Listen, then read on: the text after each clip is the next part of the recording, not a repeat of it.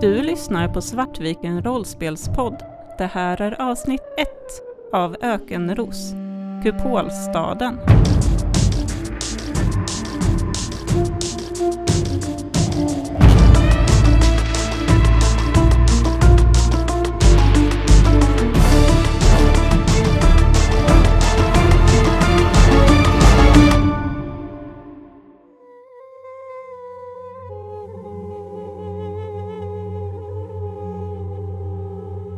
Vi ser en kvinna stå uppe på ett ökenberg och speja ut över sanddynerna.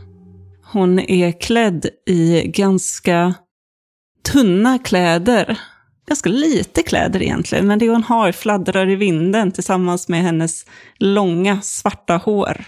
Hon håller i en stridsstav. Och bredvid henne så går det en gigantisk salamander som tittar förväntansfullt upp på henne. Och hon eh, ler lite grann åt den här salamandern och sen så springer hon ut och hoppar ner längs berget och glider som om det vore en rutschbana hela vägen ner i en cool slow motion. Tills hon landar där nere och sen så ser man bara hur hon springer över dynerna bort mot vad som ser ut att vara en ruin. Och hon försvinner ner genom en tunnel som man först inte såg. Och scenen blir svart tills det blinkar till och man ser att hon står i en tunnel. Vad som i denna världen är ett maskhål, men det är inrätt med oljelampor och gångar som fortsätter. Och en bit bort i de här gångarna så hör man kvinnoröster. Och någon som låter väldigt sur. Lite längre fram i tunneln så står din eh, stora syster, Anaha, och hon ser mer irriterad ut än vanligt. Hon eh, är klädd ungefär på samma sätt, men eh, hennes kläder har mer broderier på sig, vilket är ett tecken på hennes ålder, men även hennes högre rang i ert samhälle. Rosha! Att du aldrig kan passa tiden! Men det var ju så spännande där ute. Och jag flög genom sandstormen och, och min ödla här, han, han var så fin. Va? Du har alltid någon ny ursäkt. Jag hittade faktiskt en sak den här gången. Jag var inte bara ute och lekte, jag hittade faktiskt den här artefakten borta vid bosättningarna, några mil härifrån. Mhm. Rosha håller upp vad som ser ut att vara någon slags kompass som just nu bara snurrar och snurrar och snurrar. Jag tror att om man kombinerar den här så kan man hitta fler artefakter. Jag vet att jag har hittat många andra saker som kanske inte var riktigt så viktiga som jag trodde att de var, men jag har på känn att det här är det som kommer hjälpa oss. Precis som du hade på känn med staven och med eh, krukan och tyget.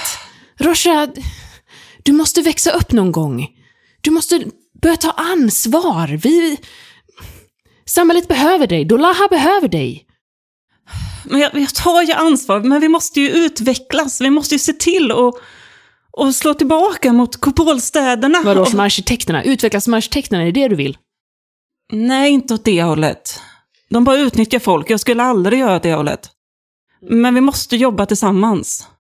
Får en lite, lite mildare min och sen så lägger hon bägge sina händer på dina axlar. Lilla syster, jag vill dig bara väl. Jag vet. Du måste växa ifrån de här barnsligheterna.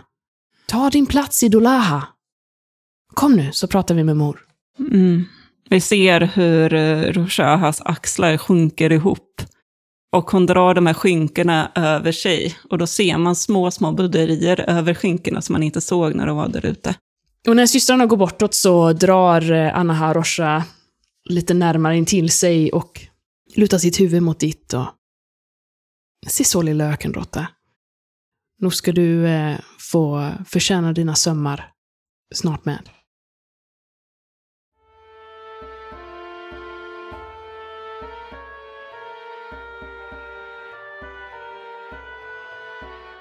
Vi ser Marashir Rani gå igenom eh, det stora kontoret i sin eh, fars stora rederibyggnad.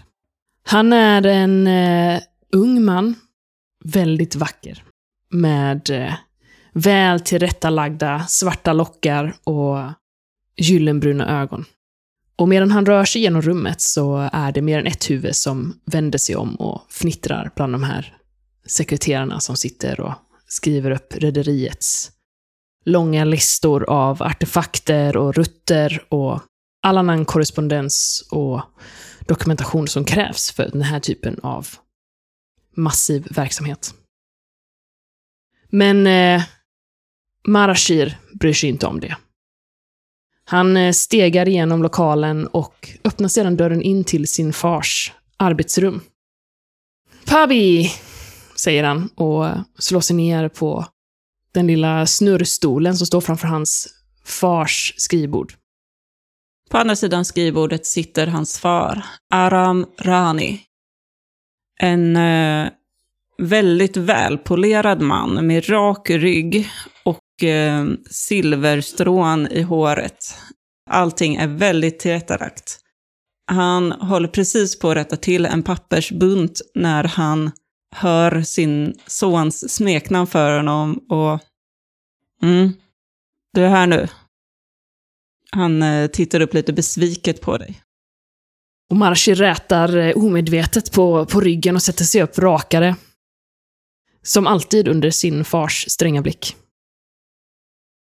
Jag har ett nytt uppdrag till dig. Okej, okay, Pavi. Du ska ut med de första skeppen. Med aftonfalken? Ja. Tack så hemskt mycket far. Jag ska inte göra dig besviken. Det får vi verkligen hoppas. Släktens eh, öde ligger på dina händer nu. Du vet att jag litar på dig. Och du måste se till att eh, leva upp till eh, våra ord. Givetvis far, jag, jag ska göra mitt yttersta. Vi har lagt ner många pengar på Aftonfalken. Och vi är de främsta utvecklarna i den här stan. Men allting vilar på dig nu. Du kan inte göra mig besviken igen. Absolut, far. Och återigen så rätar han på sig liksom omedvetet. Han är väldigt resolut i att inte upprepa de tidigare misstagen. Ingenting får gå fel den här gången. Se till att komma ut snabbt, hitta de viktigaste artefakterna och komma tillbaka. Vi är i en säker period nu där det inte är några ökenstormar. Men det gör också att vi har ögonen på oss och jag vet att Mirna är taggade på att ta över vår status som den främsta släkten. Låt dem inte göra det. Allting måste gå helt smärtfritt. Absolut, far. Jag, jag ska göra mitt yttersta. Eh, far, eh, får jag fråga? Har ni tillsatt sökartjänsten än? Han eh, suckar och... Nej, vi hade ett namn. Men han eh, tog inte tjänsten. Han råkade ut för en olycka, så att vi måste hitta någon som, som vi verkligen litar på, en, en rejält kompetent person. Jag tror att jag har ett namn då, far. Kommer ni ihåg Elna som jag gick på akademin med? Han tittar lite konfunderat på dig. El Eldna? Av eh, arkitektsläktet. Ah, en potentiell allierad. Vi skulle behöva ha dem med oss när vi styr. Hon är eh, extremt skicklig. Men hon är väldigt ung. Jo, men det är ju även jag. Precis. Jag lovar dig far, det hade inte varit ett misstag. Elna, hon är smart, hon är... Hon är resursfull, hon... Hon är innovativ, hon är allting som, som vårt rederi behöver. Han spänner blicken i dig. Du får se till att hålla ply på henne och se till att hon är på din sida efter den här resan. Som sagt, vi behöver den släkten, arkitekterna, på vår sida. Förstår du vad jag säger? Ja, far. Om hon gör någonting fel så ligger det här på dig. Du får se till att hon ordnar sig. Hon kan ju vara något impulsiv, säger han. Lite äcklat. Elna gör aldrig fel, far.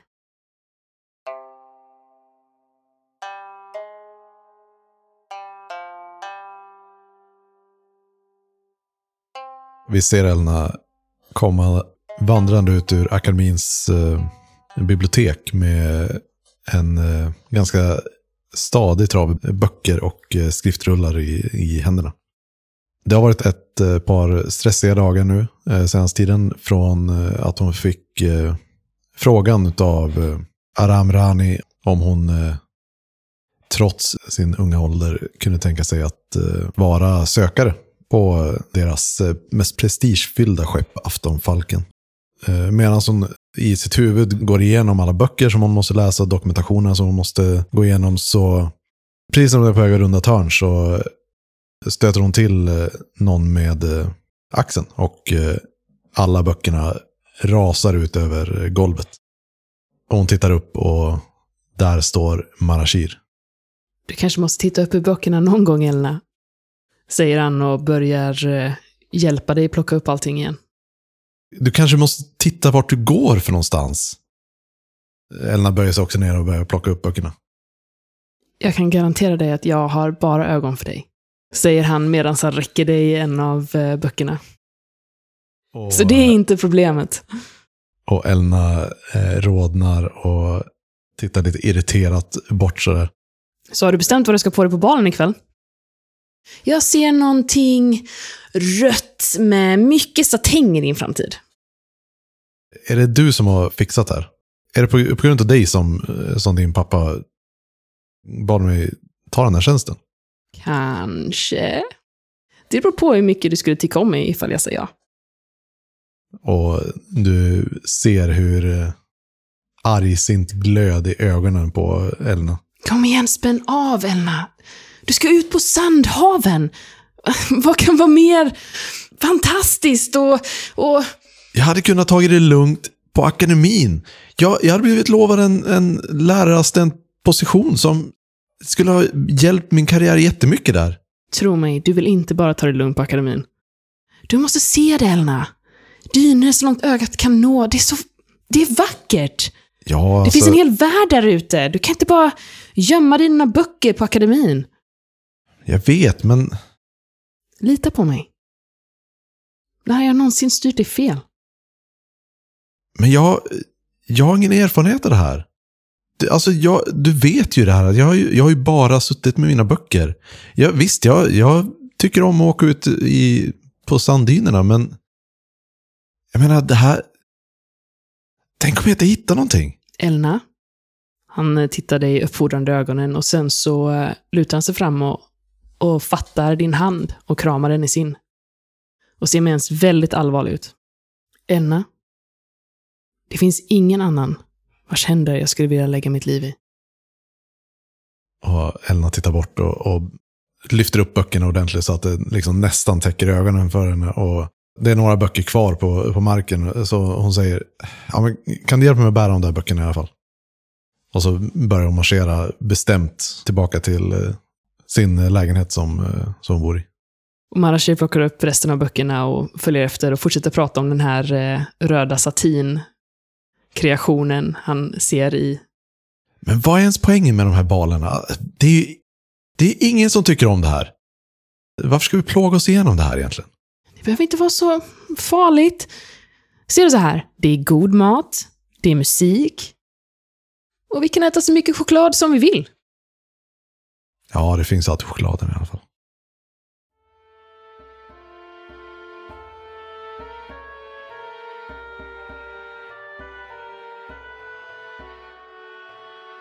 Jag tänker vi börjar med när vi ser Elna komma in eh, genom eh, de eh, stora dörrarna på balsalen. Och det här är den stora seglatsbalen som ges en gång om året. Precis i början på seglatsperioden. Där stormarna är lite, lite mildare och man kan ge sig ut på Sandhavet. Den kanske hålls på Stadshallen eller någonting. Att det Mm. finns en central byggnad som är lite mer som någon form av parlament. Så att det inte är hemma hos någon av de här stora rederifamiljerna, utan det är lite mer neutral mark, så att det Mm. ges av staden och det är en så stor grej varje år. Och alla, alla som är någonting är där. Det är till och med så att eh, även bland de eh, inte inflytelserika människorna så eh, finns det liksom offentliga ingångar till att komma upp på balustraden runt den här balsalen. Så att det är, det är liksom ett eh, spektakel också för alla i staden. Liksom. Och det är nu även fest ute i hela staden också. Att alla gatuförsäljare har kommit ut, det finns häst på stånd med mat och folk skickar upp små lanternor, det är fyrverkerier. Det är någon slags stadsfestival egentligen. Mm. Det kanske är enda gången året som man öppnar kupolen. Ja, precis. För att det är ju... Kupolerna består liksom av en irisöppning. Och eh, när de öppnas så är det att varje så här blad eh, vrids liksom så, här, så att de eh, är riktade in mot eh, staden istället för att täcka för, för att skydda mot sanden. Så därför kanske den också, utöver att kallas för seglatsbalen, så kanske den här natten även kallas alla stjärnors natt. Nu är man under stjärnorna. Vanligtvis så ser man ju väldigt eh, svagt igenom eh, den översta delen på kupolen just för att den eh, ska skydda mot den väldigt intensiva so solinstrålningen också. Så det här är ju, för vissa så är det ju den enda gången man överhuvudtaget ser stjärnorna bokstavligt talat. Liksom. Vad har du på dig, Elna? Det är en mörkröd klänning med ganska mo modern fashion med ja, lite mera exponerade axlar och mer tyg i eh, själva kjoldelen. Liksom. För mycket tyg symboliserar rikedom. Det har liksom gått från en, en period där det har varit mer kredit att vara ödmjuk liksom eh, inför att alla inte har det så bra. Medan nu har det gått tillbaka så att den, vi är inne i en period där, där man ska ändå så här, på något sätt så här, visa sitt överflöd. Så det är inte det mest, är långt ifrån den mest extravaganta klänningen i det avseendet, men den är ändå så här märkbart inspirerad av tiden eh, som vi lever i just nu. Men eh, absolut inte skandalös. Liksom så. Hur ser Elna ut i övrigt? Ganska lång, smal, har även ett eh, lite mer avlångt ansikte. Ganska skarpa drag ändå. Har eh, rätt kortklippt eh, blå-svart hår. Precis som de flesta andra, lite sådär mörkare hudton, men eh, ganska alldaglig. Det sticker oftast inte ut så mycket. När hon bara är på akademin så ser hon verkligen ut som en tråkig akademiker. Men eh, nu så ser hon ändå så här eh, väldigt stilig ut. När hon faktiskt har fått lite hjälp med, med att piffa upp sig. Och någon som också ser stilig ut är ju eh, Marashir. Han eh, glider genom det här rätt så fulla, den rätt så fulla salen. Och han är iklädd en eh, vit kreation med eh, uppiffade axlar och intrikata guldbroderier som löper över hela bröstet. Och tajta vita byxor.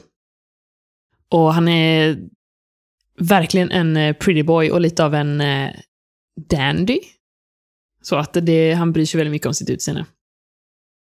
Och jag skulle vilja formulera det som att han är så stilig att det nästan gör ont att titta på honom. och han eh, går genom det här eh, rummet och skiner märkbart upp när han får syn på dig, Elna. Och tar sig fram till dig. Och på vägen så plockar han på sig två stycken eh, höga vinglas. Och sträcker fram ett av dem och sin arm till dig. Det är ju inte riktigt sed, men det är ändå eh, på något sätt eh, en social förväntan att eh, de olika skeppsbesättningarna hänger ju mestadels tillsammans med varandra. Liksom. De här banorna brukar ju ha lite sådär, ja, små gnabb mellan eh, de olika besättningarna, men eh, det är ju menat att finnas en underton av att det är skämtsamt och liksom Vissa tar det ju alldeles för, för allvarligt. Det är ju någonstans en positionsgrej. Det kanske här kanske också påverkar hela börsmarknaden ett år framöver. Oh, åtminstone under seglats... eh, Så att det gäller ju liksom att ha visat upp sig på seglatsbalen. Mm. Jag hoppas inte att du inte lovat bort alla dina danser än, Elna. Säger Marashir. Va? Är det meningen att jag ska lova bort, lova bort danser? Det är ju en bal. Vad tror du? Men det här är inte... Jag trivs inte i de här miljöerna. Så, så här, gestikulerar mot eh, min eh, klänning som är alldeles för obekväm med egentligen. Du ser i alla fall ut att platsa. Du är oerhört vacker ikväll. Jag säger ingenting och bara tittar ut över eh, balgolvet och sneglar faktiskt upp mot balustraderna där som är täckt av åskådare som bara tittar ner på oss. Jag tror att jag kanske drar med dig bort mot eh, mitten av balrummet där eh, folk redan håller på att dansa. Mm. Och eh, nog bara plocka ditt glas och mitt glas och ställer bort på en bricka på en sån här liten tjänare som eh, drar runt och Och sen så eh, blinkar jag lite mot dig och ja, det är väl lika bra att bara kasta sig rätt in. Du ser ju verkligen hur eh, nervös Elna ser ut och Oroa dig inte. Jag kommer se till så att det går jättebra. du får hennes hand och eh, hon låter dig leda i den första delen av dansen som sedligt är. Jag är nog ganska bra på att dansa. Jag tycker nog om att gå på bal. Det är kul, tycker dandyn Marashir. Och Elna är tekniskt kompetent på att dansa, eh, men eh, har märkbart svårt att låta dig styra. Och det är någonting jag uppskattar med Elna. Att hon inte låter mig styra. För hon är inte som andra kvinnor. Men jag tänker att vi dansar där, en dans, och sen eh, går vi bort till eh, vid de här stora fönstren ut mot där folket står på balustraderna. Och jag säger att eh, vill du ha ett till eh, glas med eh, kryddat vin? Elna? Ja, hemskt gärna. Märkbart ansträngd. Och Jag fixar. Ställer mig och lutar mot, eh, mot ett räcke som är. Och då försvinner Marcher in i folkhopen igen för att leta rätt på ett glas med kryddat vin. Elna, du står där borta vid fönstret och mot dig så går det en kvinna i en mörkblå satängklänning. Inte riktigt lika modernt snitt som du, utan lite mer av det äldre snittet, men fortfarande otroligt mycket tyg. Hennes hår är uppsatt i en stram knut, men hon bär fina smycken som halsband och örhängen. Hon har ett litet flin på ansiktet när hon kommer fram mot dig. Ett artigt sånt. Ah, Elna. Jag hörde att du eh, ersatte den gamle sökaren. Ska du med på aftonfalken alltså? Shanami, det var länge sedan. Hur gick det med den där arkeologikursen egentligen? Jag har förstått att du inte tog den positionen. Nej. Vad är det, du, du var pilot va? Precis. En mycket mer ärofylld roll än, än sökarna. Jag menar, ni kommer ju bara fram sen när vi redan har hittat allting och, och tittar lite på det. Men som pilot, det är då man får se äventyren och se till att man kommer fram säkert. Ah, men eh, hur kom du med på aftonfalken egentligen? Det var, var det Mahashish flört den här gången, eller? Va? Är du hans eh, nya lilla fling? Ja, det var ju eh, Raki förra veckan och nästa vecka kommer det väl vara någon annan. Men det är inte, nej det är inte det det handlar om. Det är, alltså, Aram var bara villig att satsa på någon ny. Ah, Aram. Jag skulle tro då att det är kanske inte dig de vill åt så mycket som arkitekterna. Min familj har ingenting med saken att göra. Ni är bara grundare av de här städerna. Ja, det förklarar så mycket att Rani-familjen tog med dig. De försöker snäppa åt dig till familjen. De sitter ju lite osäkert på, på sin position som du kanske har hört talas om. Hennes eh, mask fallerar lite grann. Och, nej, men det, det, det blev bara problem för dem med, med att hitta en sökare när, eh, när, när den gamla försvann. Ja, undrar hur den försvann. Det var kanske ungefär då som eh, Marashir kommer tillbaka med två glas med eh, kryddat vin och han höjer väl lite på ö- ena ögonbrynet när han ser eh, Shanami och... Shanami? Hon klistrar på sig den, den fina masken igen då. Ah, Marashir. Eh, Bara så här, när de börjar prata så, för att inte behöva acceptera det här glaset från Marashir och liksom på något sätt bevisa Shanamis eh, tes så glider Elna iväg och försöker göra lite så här obemärkt. Jaha, så eh, du känner dig redo för imorgon då, Shanami? Jag är alltid redo. Du får se till att få fart på skeppet bara. Jag har svårt att se att ni kommer komma ikapp oss. Jag tror nog att vi eh, ska ligga ganska bra till med aftonfalken. Hur många år på nacken hade järngrodan nu igen? Ja, men det är... Jag kan förstå att det är inte alla, alla piloter som de eh, låter flyga prototyper, men, men var inte orolig Shanami, du kommer komma dit en vacker dag, säger han och klappar dig lite på axeln. Järngrodan är ett stabilt skepp. Det har överlevt i eh, tio perioder. Det kommer Mhm. klara en till. Vi får väl se hur stabil aftonfalken är när det väl kommer igång. Ja, det är ett väldigt ju- stabilt skepp, absolut. Eh, Och det är väl jättebra att de har en pilot som dig till att eh, flyga det. Jag menar, någon måste ju göra det också. Jag- förstår om eh, öknen kan vara väldigt farlig. Du får tänka på det bara. Se till att ta det försiktigt. Jag förstår att din far gärna vill ha med dig och Elna tillbaka. Men du vet väl att man inte riktigt kan positionera sig om man är försiktig? Jag menar, det är inte riktigt så som vi har hamnat där vi har hamnat. Vi får se hur länge ni överlever. Vi, vår släkt har ju ändå funnits här i flera århundraden.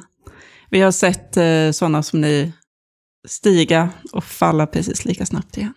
Ni har nog glömt bort hur man gör saker också. Bryter ny mark till exempel.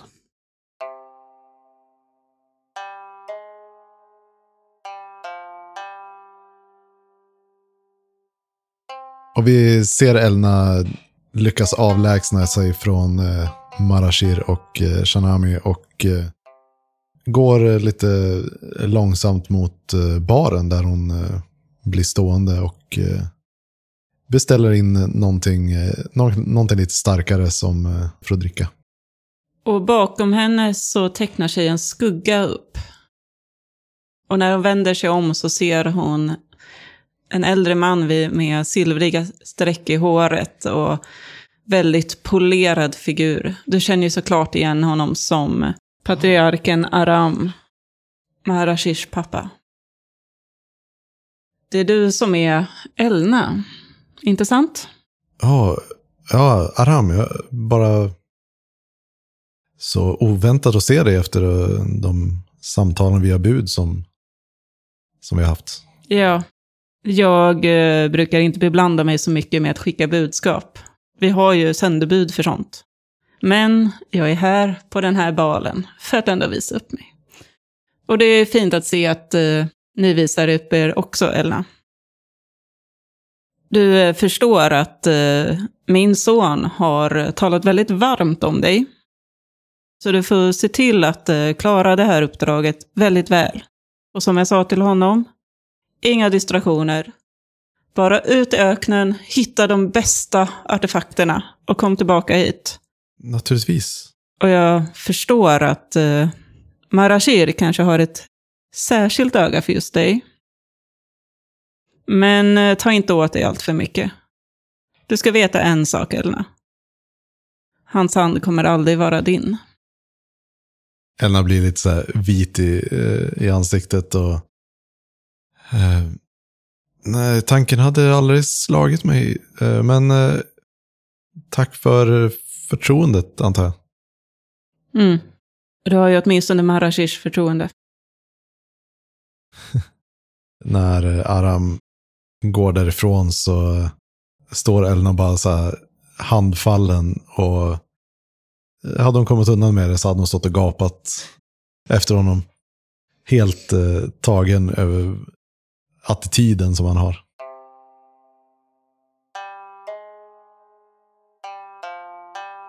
Så kvällen eh, fortgår och eh, Elna glider lite riktningslöst i skuggorna på den här balen och eh, försöker egentligen mest undvika människor. Fram till kvällens avslutning som är fyrverkeripjäser som eh, avfyras upp över kupolen. Från sanddyner väldigt långt bort. Så Elna tar sig till eh, mitten av eh, balsalen igen för att, att få en, en bra vy över hela. Och när du står där så känner du plötsligt en hand som läggs mot din ländrygg. Och du hör Marashirs röst vid sidan. Vart försvann du? Jag tittar upp mot, eh, mot himlen och jag behövde bara lite, lite frisk luft. Du ska inte bry dig om Shanami. Hon, eh, hon skäller värre än vad hon biter. Jag skulle kunna köra ifrån eh, vilken dag som helst i veckan. Ja, alltså jag vet. Jag, jag, har, ju, jag har ju kollat på, på Aftonfalkens eh, siffror och sånt där. Så jag menar, det, det tvivlar jag inte på. Men Hon är bara avundsjuk. Ingen har en så bra sökare som vi. Hon vet ju verkligen vilka knappar man ska trycka på. Det gör hon. Men eh, vi ska visa henne. Vi ska visa henne vilket som är det bästa skeppet. Jag tar ett litet eh, steg eh, bort från, eh, från Marashir. Och tittar på honom. Nej, men det, det kommer nog gå bra. Och så tittar jag upp mot himlen igen och säger. Jag träffade på Aram. Åh, det låter kul.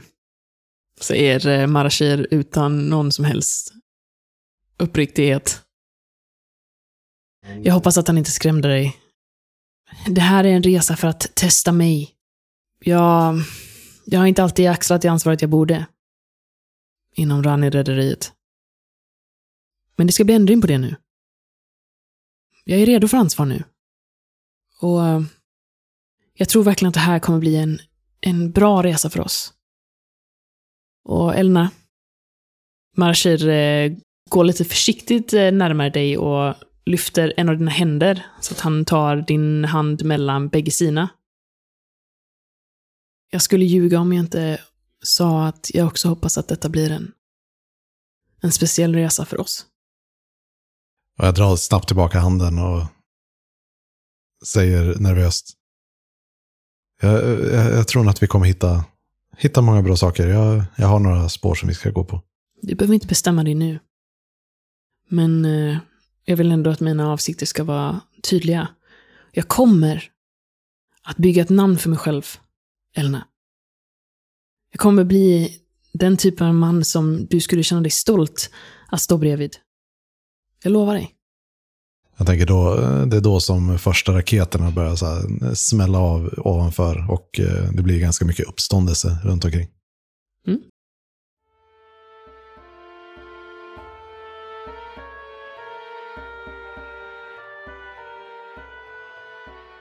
Det är första dagen på seglatsperioden och alla rederiernas skepp ger sig av från hamnarna. Aftonfalken, den nya prototypen för Rani-rederiet, glider ut ur eh, hamnen och ger sig av ut i Sandhavet. Manashir står vid rodret och styr och eh, Elna har börjat göra beräkningar för eh, var hon tror att de kommer kunna finna värdefulla artefakter. Och de första veckorna har gått ganska bra. Det flyter på, alla kommer in i sina sysslor och Elna visar sig vara en naturbegåvning på det här. Och blir snabbt uppskattad av besättningen för sin kompetens. Man kan också se att eh, vid starten hängde inte riktigt järngrodan med. Medan eh, aftonfalken glider fram i full karriär. Medan järngrodan tar det lite mer stadigt. Och jag tror att alla, hela besättningen på Aftonfalken lär ju jubla över hur fort det går. För det är inget av de andra skeppen i stan som hänger med. Det är eh, en prototyp som lever upp till sitt namn.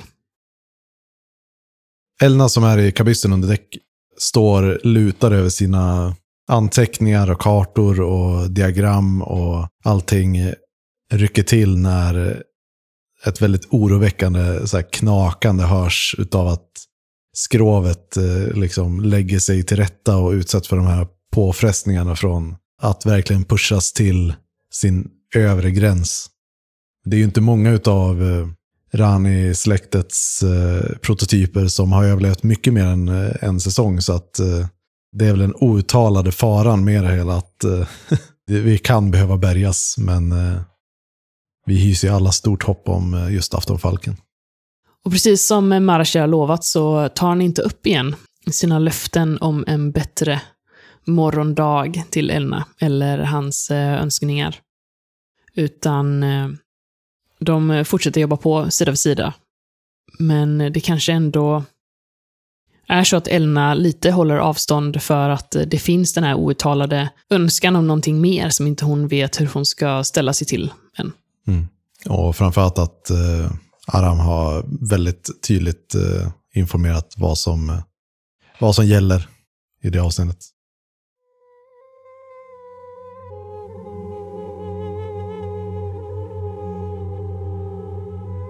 Man ser återigen Roshaha ge sig ut från tunnlarna och efter henne hör man hennes stora syster Anaha ropa Men lilla ökenråtta, du kan inte bara göra av av sådär. Du har ansvar här hemma. Vi, vi behöver dig. Rosa vänder sig tillbaka. Hon vänder sig mot tunneln och man skulle kunna tro att det är för att eh, lyssna på sin äldre syster. Men ur tunneln så ser man hur hennes stora salamander, Kako, krälar fram mot henne. Och eh, Rusha hoppar upp på den, sätter sig på den som ett eh, riddjur med staven bakom ryggen och eh, plockar fram kompassen. Säger, se så Kaku, nu ska vi ut på äventyr. Jag ska minsann hitta den bästa artefakten som kan driva den här bosättningen och hela nomadsläktet framåt. Och man ser hur eh, Kaku slingar sig framåt djupare över de stora sanddynerna. Och så börjar det komma elektricitet i luften. Rochard som ändå är van vid temperaturerna här uppe och van vid att känna de stora sandstormarna som har plockat många människor genom åren, inser att nu är någonting snart på gång. Men kompassen leder henne framåt, bortåt, närmare sandstormen, längre bort ifrån sin bosättning. Och det är en litet uns av tvekan om hon borde åka tillbaka.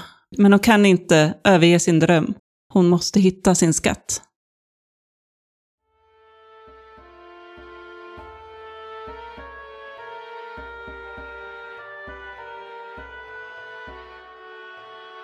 Och ombord på Aftonfalken så har man även här börjat känna av stormen. Man trodde först att man skulle kunna hinna ifrån den. Så eh, Marashir och de uppe i eh, hytten där de styr och kaptenen gav order om fulla segel framåt. Men det visade sig snabbt att det var lönlöst. Och eh, nu står besättningen inför att stormen är över dem. Och hur ser en sandstorm ut? Hur ser sandstorm Du har etablerat att det finns elektricitet i dem som kanske typ kan bränna segel och dylikt och slå ner i master. Istället för att du har de här vindstormarna som vi kanske mer tänker att en ökenstorm ser ut, så är det snarare så att det fungerar lite mer som en, ett eh, blixtoväder med där du har de här krafterna från himlen som liksom slår ner som stora knytnävar i öknen och river upp enorma kolumner av eh, sand från, eh, från marken som sedan sprider sig ut som en virvel från varje center. En storm utgörs av ett, ett område där det här händer väldigt ofta. Liksom. Så lite mer som någon form av meteoritregn egentligen? Ja, fast eh, det är ingenting solit som träffar nej, nej, marken. Men att utan... det ändå är som att, som att typ meteoriter slår ner, fast det är de här elektriska impulserna som drar upp mm. små mini-sandtromber. Ja, precis. Då skulle jag ändå vilja säga att eh, skeppet försöker ju navigera sig ut härifrån och du är ju under däck, Elna, som vi har mm. Men eh, helt plötsligt så skakar hela skeppet till och kränger våldsamt för att en av de här små mini-elektrifierade tromberna slår ner precis vid eh, ena sidan och slår upp ett hål i själva skrovet. Och när skeppet kränger så eh, kastas de som är i kabyssen med dig och du åt ena hållet. Och sen kränger den tillbaka, för att den här vindarna och sanden som blåses upp av den elektriciteten rycker tag i skeppet igen. Och du kastas ut ur skeppet, ner okay. på sanddynerna. Medan de andra, så, här, så fort de eh, träffar väggen så tar de tag i vad de kan hitta. Och jag eh, trotsar alla sådana överlevnadsinstinkter och eh, kastar mig istället mot mina dokument och böcker. Och försöker liksom desperat att hålla ner dem så att de inte ska, eh, ska åka ut genom hålet. För du har ju Arams röst och Arams ord i ditt huvud om mm. att du måste göra ett gott jobb. Det här är ju min chans att bevisa att jag är värdig det här, även om jag aldrig själv trott att jag faktiskt skulle kunna göra det. Liksom. Och det är då en eh, sån här vindby bara tar tag i mig och sliter ut mig genom eh, hålet eh, i skrovet. Och du känner att du faller. Men de här skeppen, de eh, åker ju ändå typ precis ovanför sanddynerna. Så att du faller ju inte långt, men det är nog ändå så att eh, luften kanske slår, slås ur dig när du landar på rygg på de här hårda, varma sanddynerna. Mm. Synfältet rör ihop sig till en liten, eh, liten punkt och eh, för en liten kort stund så förlorar jag medvetandet. Och när jag kommer till så har det redan liksom hunnit, hunnit bildas ett sandlager över, över kroppen. Så, jag, så snabbt som möjligt försöker liksom ta mig upp, men så fort jag ställer mig upp så träffas jag av en till så här vindby som eh, slår mig till eh, alla fyra. Så jag försöker kräla mig ner från den här dynen. Och aftonfalken har ju försvunnit eh, bort jag försöker horisonten se skuggan eh, när den försvinner och försöker liksom ropa efter den, men eh, det är ju helt lönlöst.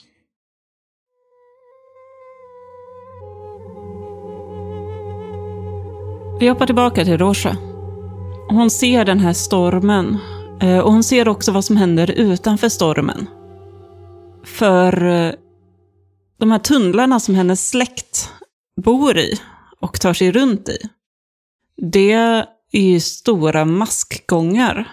Och elektriciteten som nu slår ner i marken tvingar upp gigantiska maskar. Enorma varelser som bryter ny mark. Och som också kanske är ganska vackra. Att när de kommer upp ovanför ytan så bryts solens strålar i dem så att de skimrar i regnbågsfärger. Och Roshaha själv är ju inte riktigt rädd för dem, för att hon förstår dem ju.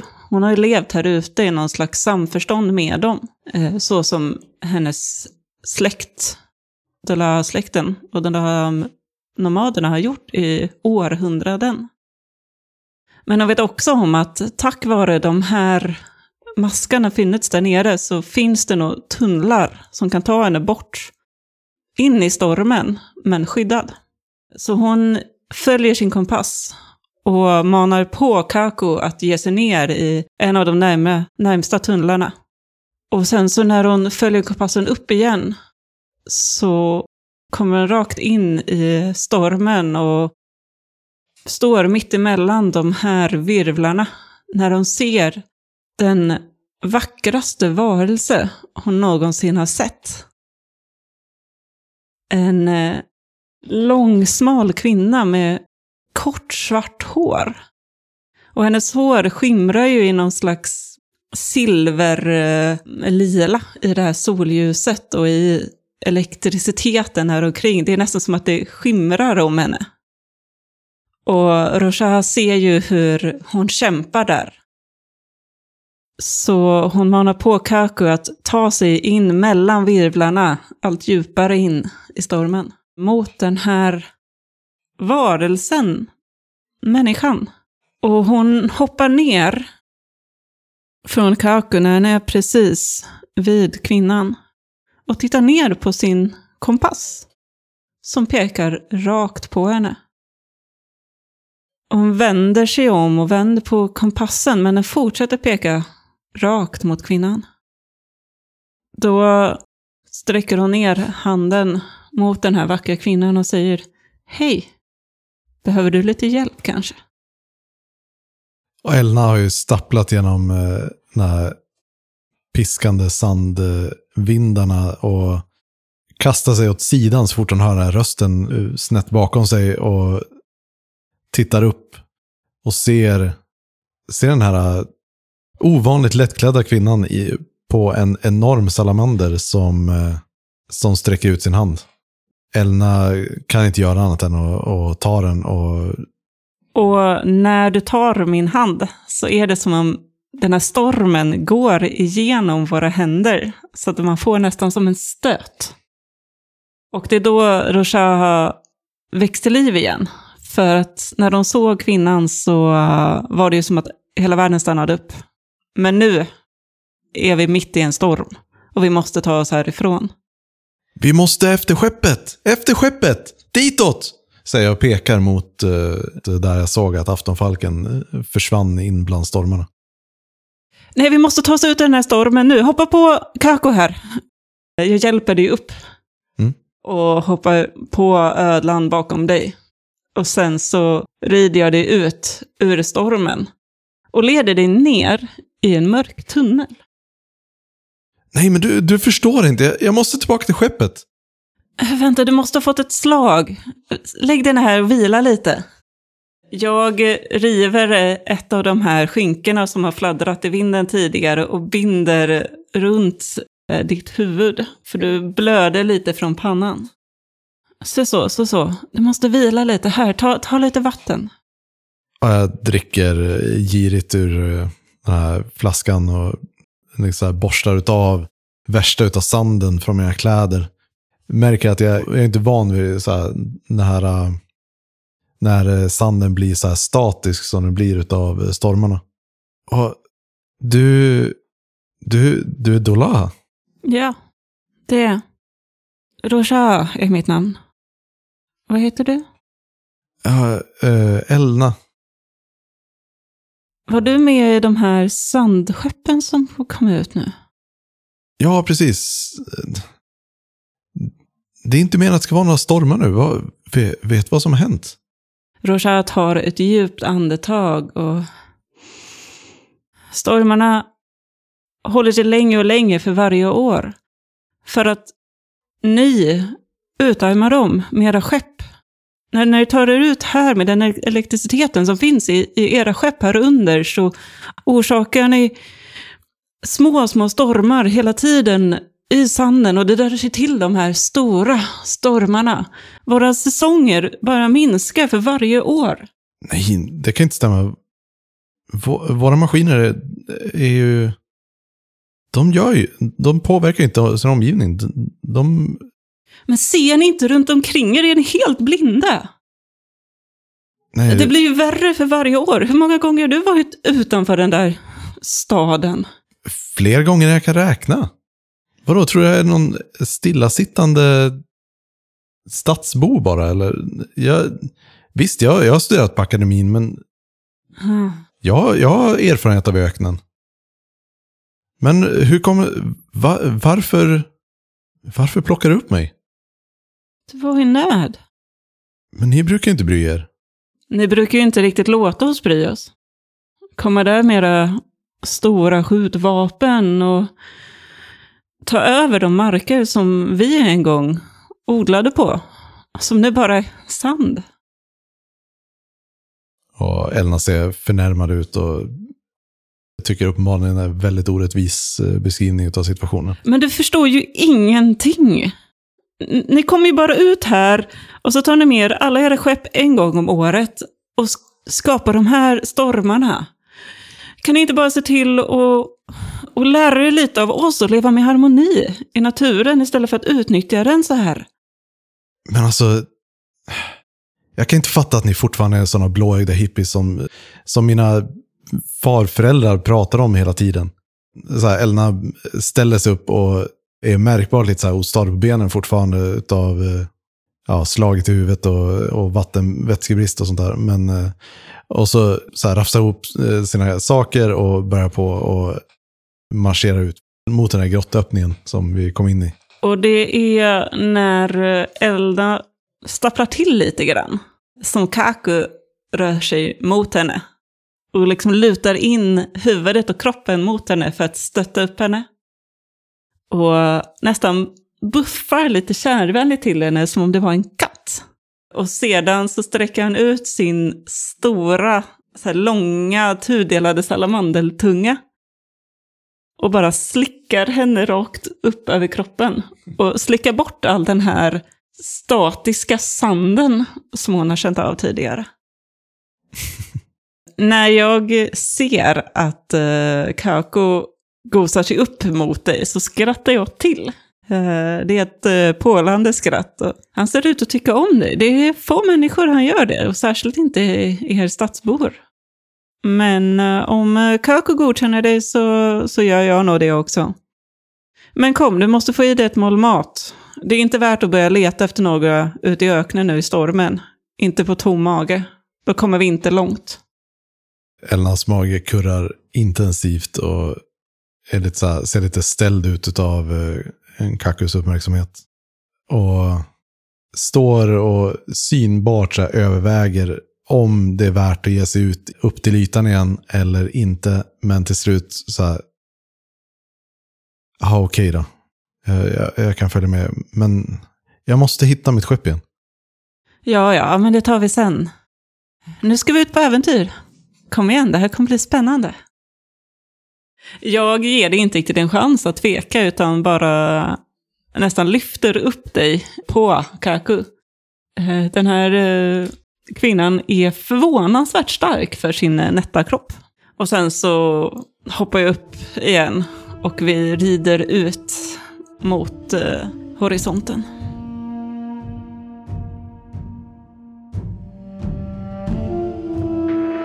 Du har lyssnat på Svartviken rollspelspodd som spelar Ökenros. Ökenros är skrivet av Wilhelm Persson och ges ut av Wilhelm Games. Musiken är gjord av Alexander Bergil.